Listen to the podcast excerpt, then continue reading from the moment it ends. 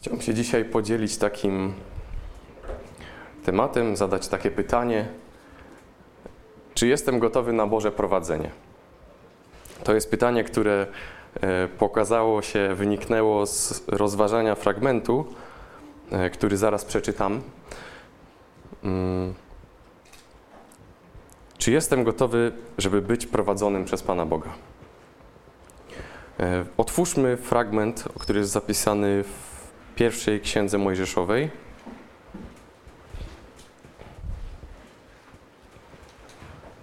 Z pierwsza księga Mojżeszowa na samym początku, 28 rozdział.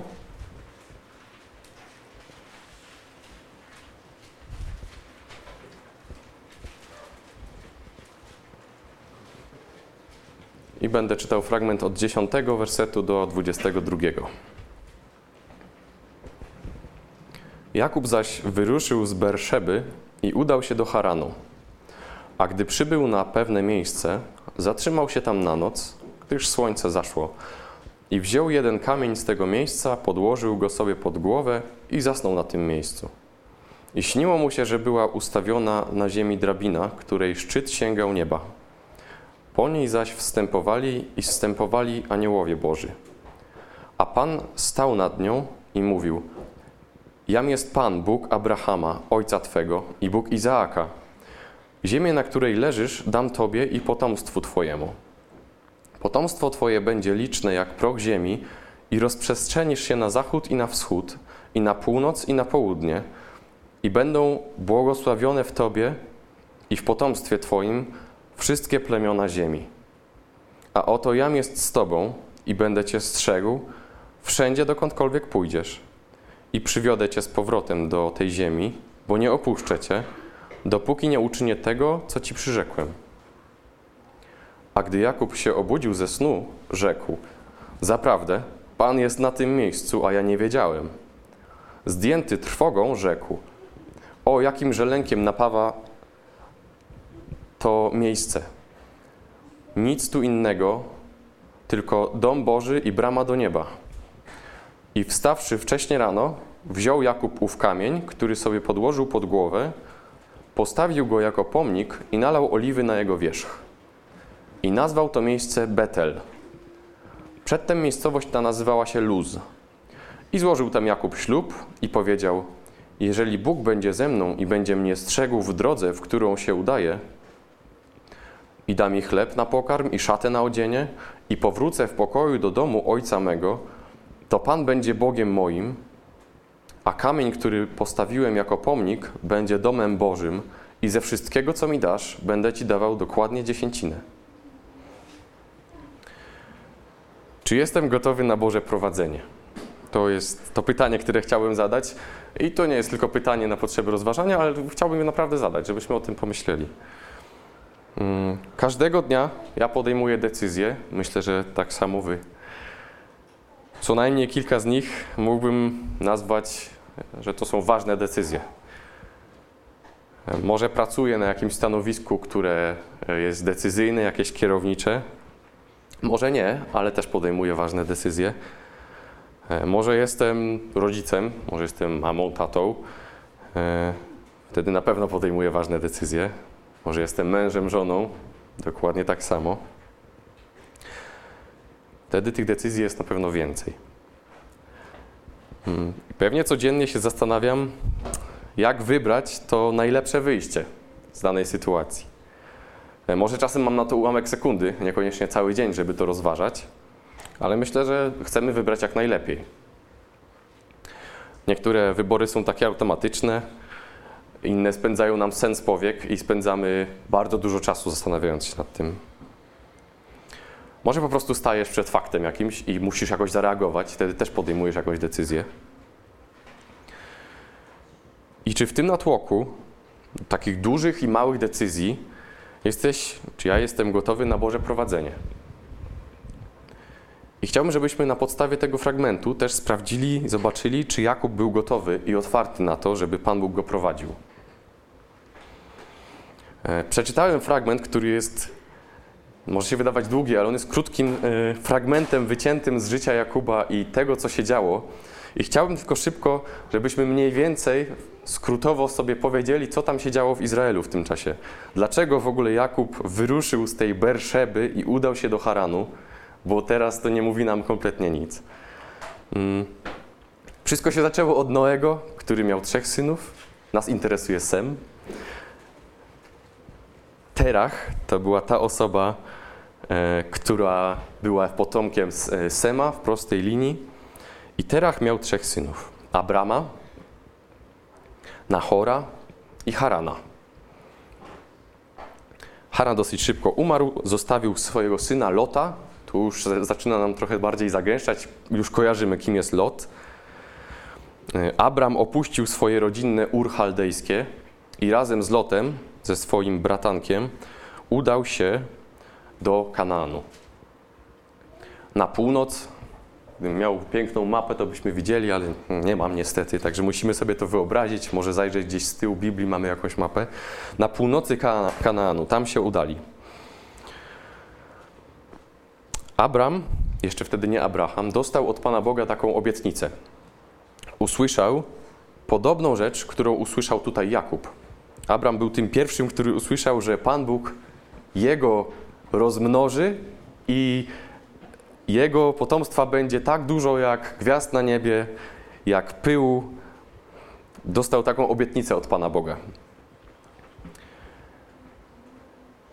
Tak więc mamy Abrama, dziadka Jakuba, mamy Izaaka, tatę Jakuba i w końcu mamy Jakuba. I chciałbym, żebyśmy spojrzeli na to, jak Jakub w tych wszystkich okolicznościach dorastał Imię Jakub y, znaczy trzymający zapięte. Y, wczoraj skorzystałem z pomocy y, materiałów od Jonka, ma takie fajne konkordancje i mogłem się wczytać, co to imię znaczy konkretnie. I trzymający zapięte to też w języku tamtym to był taki idiom, który mówił, że ktoś kogoś tak złapał, zaszedł od tyłu, jakoś go tak, nie wiem jak to ładniej powiedzieć, ale wycwanił się tak, zaskoczył kogoś. Także Jakub już od początku, jego imię nie znaczyło tylko tyle, że on faktycznie trzyma zapięte, ale to był taki symbol, że to dokładnie, że on trzymał swojego brata bliźniaka zapięte, to w ich języku już znaczyło, że coś się tam będzie działo, że to nie będzie spokojne i miłe rodzeństwo. Mm. Na początku tego fragmentu czytamy, że Jakub wyruszył z Berszeby i udał się do Haranu. Gdy przybył na pewne miejsce, zatrzymał się na noc. Jesteśmy w momencie, kiedy Jakub wyrusza. Jeszcze nie wiemy dlaczego i gdzie on idzie, po co on tam się udaje i, i co jest jego celem. Pamiętacie to już na pewno historię e, Jakuba i Ezawa, tego, że Jakub e, uprzedził swojego brata i ukradł mu błogosławieństwo od ojca, a wcześniej pierworództwo. E, bardzo się Ezaf rozgniewał na niego, bo w zasadzie Jakub zostawił go z niczym. W tym błogosławieństwie Izaak powiedział do Jakuba: Nie bierz sobie za żonę żadnej z kobiet, która mieszka tutaj w okolicy, w Kanaanie. Udaj się do Labana, mojego bratanka, i stamtąd weź sobie żonę. I to nie był przypadek, że on tak powiedział. Izaak sam miał żonę, która była stamtąd, czyli od ludzi, którzy byli e, ludźmi Boga. Oni byli e, wyznawcami Boga.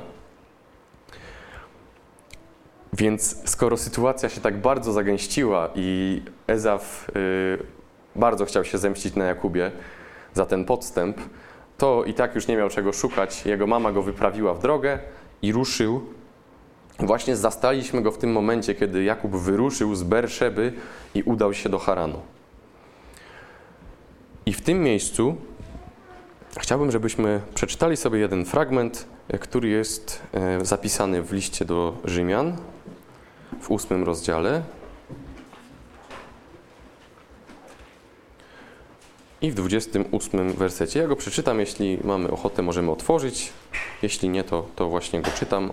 Rzymian 8, 28 do 30. A wiemy, że Bóg współdziała we wszystkim ku dobremu z tymi, którzy Boga miłują, to jest z tymi, którzy według postanowienia Jego są powołani. Bo tych, których przedtem znał, przeznaczył właśnie, aby się stali podobni do obrazu Syna Jego, a On, żeby był pierworodnym pośród wielu braci, a których przeznaczył, tych i powołał, a których powołał, tych i usprawiedliwił, a których usprawiedliwił, tych i uwielbił. Dlatego spojrzałem na Jakuba i na to, co się tam dzieje, dlatego że Jakub to Izrael, jak się zaraz później okaże. E, to jest pierwszy z narodu izraelskiego. I ten obraz mi bardzo przypomina chrześcijanina, e, czyli nas, każdego z nas.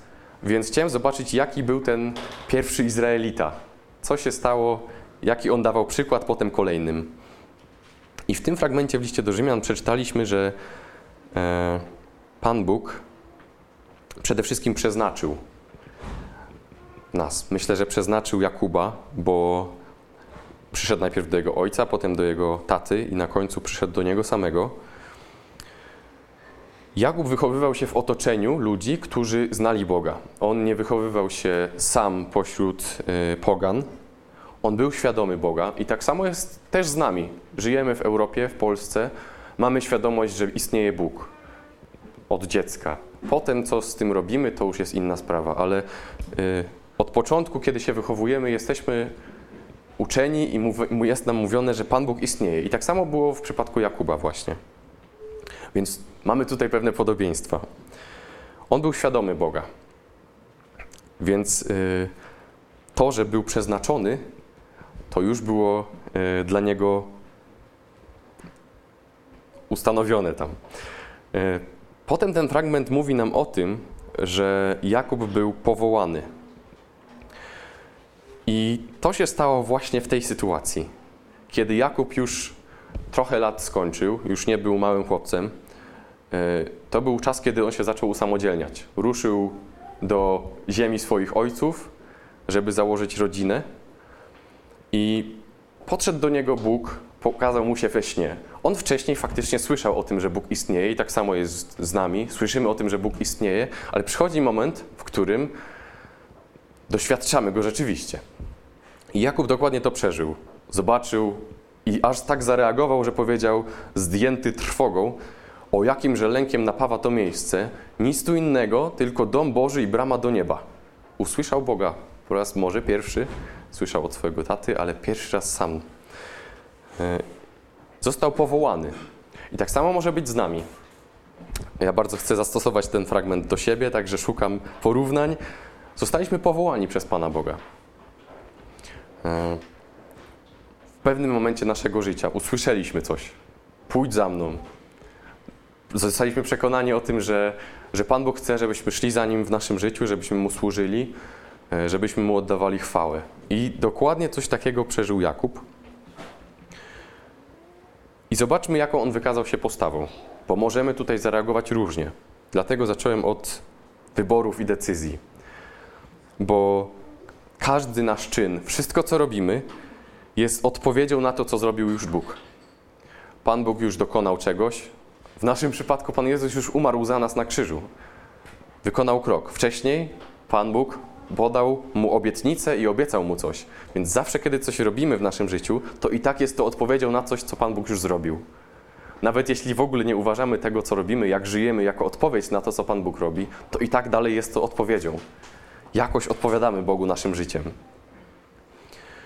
I Jakub wykazał się ciekawymi cechami, bo i cierpliwością, i posłuszeństwem, nie zaatakował wcześniej obok jakichś Midianitek, y, Chaldejczyk, nie wiem jak się odmienia te nazwy tych plemion, ale poczekał, tak jak Pan Bóg mu powiedział przez y, błogosławieństwo jego ojca. A co więcej, jak usłyszał głos, e, to nie uciekł, wprawdzie się przestraszył, ale powiedział coś takiego. Złożył ślub powiedział: Jeżeli Bóg będzie ze mną i będzie mnie strzegł w drodze, w którą się udaje, i da mi chleb na pokarm i szatę na odzienie, i powrócę w pokoju do domu ojca mego, to Pan będzie Bogiem moim, a kamień, który postawiłem jako pomnik, będzie domem Bożym i ze wszystkiego, co mi dasz, będę Ci dawał dokładnie dziesięcinę. I kiedy czytałem ten fragment po raz pierwszy, to pomyślałem, no taki nieduży wyraz wiary ze strony Jakuba. Tak się zachował, no, taki warunek postawił Bogu. Jeśli Ty mi będziesz błogosławił, to dobrze, to ja Ci będę służył. Ale potem pomyślałem, że, że Jakub naprawdę był pod dużą presją wtedy. Uciekał, bał się, że ktoś go będzie zaraz gonił i go zabije. E, nigdy wcześniej nie rozmawiał z Bogiem i nie doświadczył osobiście niczego. Więc pomyślał sobie, dobrze, jeśli Pan Bóg rzeczywiście jest tym Bogiem, to On mi zapewni to, co obiecał. I myślę, że my tak samo mamy. Może czytamy Boże Słowo i czytamy o tym, że Pan Bóg będzie się o nas troszczył. Albo czytamy o tym, że jeśli my nie będziemy e, posłuszni Jemu, to nie będzie tego robił. Czytamy różne rzeczy w Słowie Bożym, e, ale zawsze chcemy to przetestować, zobaczyć, czy rzeczywiście tak będzie. Jakub zrobił dokładnie to samo. Jakub nie był nad człowiekiem, też chciał sprawdzić, czy rzeczywiście Bóg jest taki, jaki mówi. I ta jego postawa okazała się inna niż na przykład postawa Ezawa. Ezaw wcześniej już zdążył e, się ożenić, już znalazł żony, chociaż widział, że jego ojciec e, chciałby, żeby małżonka jego syna była z domu jego ojca, żeby była kobietą, która e, kocha Pana Boga. Więc Ezaf, mimo bardzo podobnych warunków, nie zrobił tego, co Jakub. I kolejna rzecz, jaką e, czytamy w Rzymian, to to, że Pan Bóg nas usprawiedliwił. I co jest przepiękne w tej relacji Abrahama, Izaaka i Jakuba, to to, że w przypadku Abrahama na samym początku czytamy, że on uwierzył Bogu w to, co on mu powiedział. Jakub był taki sceptyczny, ale Abraham usłyszał to i powiedział, że wierzy, rzeczywiście uwierzył i Pan Bóg mu to przypisał jako jego sprawiedliwość. I u nas jest dokładnie tak samo. Pan Bóg nam mówi w Słowie Bożym o tym, że jesteśmy zbawieni.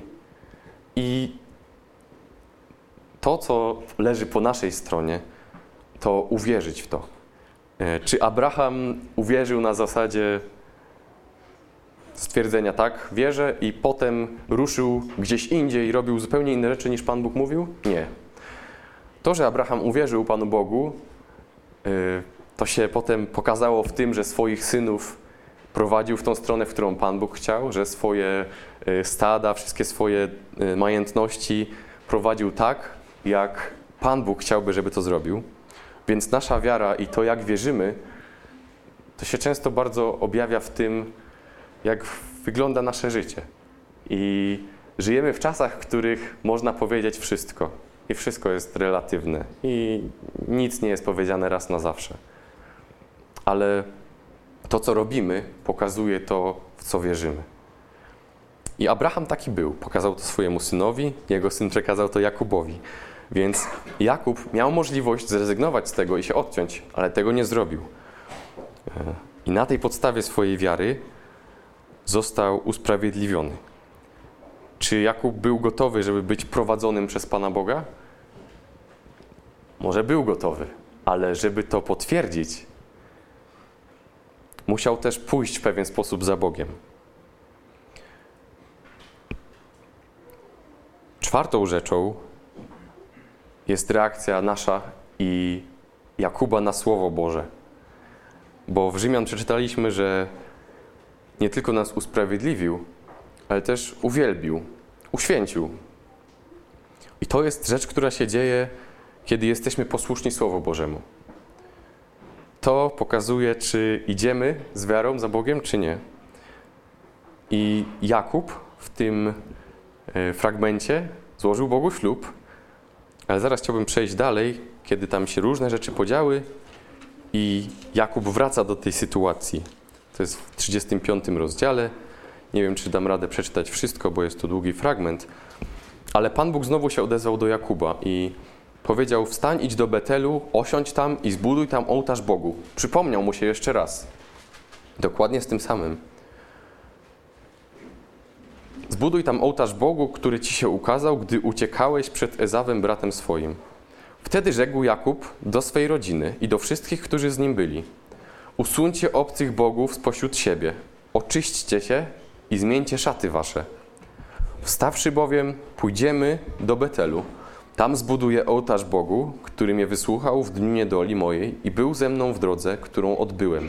On już zauważył, już pomijam tutaj mnóstwo rzeczy, które się działo po drodze, ale on już miał pewność, że Pan Bóg rzeczywiście jest z nim.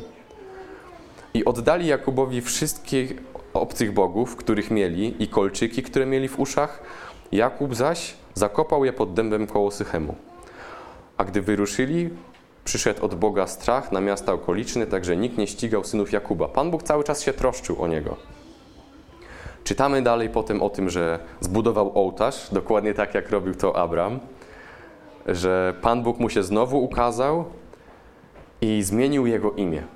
Już nie, nie nazywał się Jakub, ale Izrael. Izrael, czyli ten, który walczył z Bogiem. Bardzo mnie zaskoczyło to, co znalazłem, kiedy szukałem słowa El, bo tam jest Izra i El, ta końcówka. El to jest Bóg, ale samo to słowo najczęściej w Biblii jest używane jako y, słowo określające barana. Może to jest takie, dla mnie to było zaskoczenie, ale kiedy patrzyłem z tej strony, że Pan Bóg jest, że Pan Jezus był barankiem Bożym, to było to dla mnie wielkie zaskoczenie, że Pan Bóg to wszystko tak sobie poukładał, że Jego imię to takie Boże imię, potem się w taki fizyczny sposób wyraziło i przez ofiary w Starym Testamencie, i przez to, że Pan Jezus umarł jako, umarł jako baranek Boży. Tak zupełnie na marginesie. I Pan Bóg. Yy, był wierny Jakubowi i to, co w tym fragmencie najbardziej mnie zaciekawiło, to to, że Jakub odpowiadał na czyny Pana Boga. I pewne rzeczy by się nie wydarzyły dalej, gdyby Jakub w określony sposób na to nie, nie zareagował. Gdyby Jakub nie okazał się posłuszeństwem, wiemy o tym, że Izraelici potem błądzili po pustyni tylko dlatego, że ktoś. Yy, pokazał swoją niewiarę. Więc mam taki wniosek i chciałbym go dla siebie przede wszystkim przyjąć. Jeśli, e, jeśli wy też będziecie chcieli to wziąć, to, to proszę bardzo, że to, co robimy, jest zawsze odpowiedzią na to, co Pan Bóg już wcześniej zrobił. I decydując się na posłuszeństwo Panu Bogu, decydujemy się na to, że czekamy, co On zrobi dalej. Jeśli nie jesteśmy Mu posłuszni, to Pan Bóg będzie czekał dalej, aż w końcu y, wykażemy się tym posłuszeństwem. Myślę, że każdy z nas z praktyki swojego życia zna, że jest takie prawo, ale dobrze jest odkryć, że ono istnieje od początku. I na koniec, na sam koniec tego krótkiego rozważania chciałbym przeczytać fragment z drugiego listu Piotra, z pierwszego rozdziału, dwa wersety, dziesiąty i jedenasty. Dlatego, bracia, tym bardziej dołóżcie starań, aby swoje powołanie i wybranie umocnić. Czyniąc to, bowiem nigdy się nie potkniecie. W ten sposób będziecie mieli szeroko otwarte wejście do wiekuistego królestwa Pana naszego i Zbawiciela, Jezusa Chrystusa. Pan Bóg działał, działa i będzie działał. A mimo wszystko od tego, jak my się zachowamy, zależy to, czy będzie działał w naszym życiu. Amen.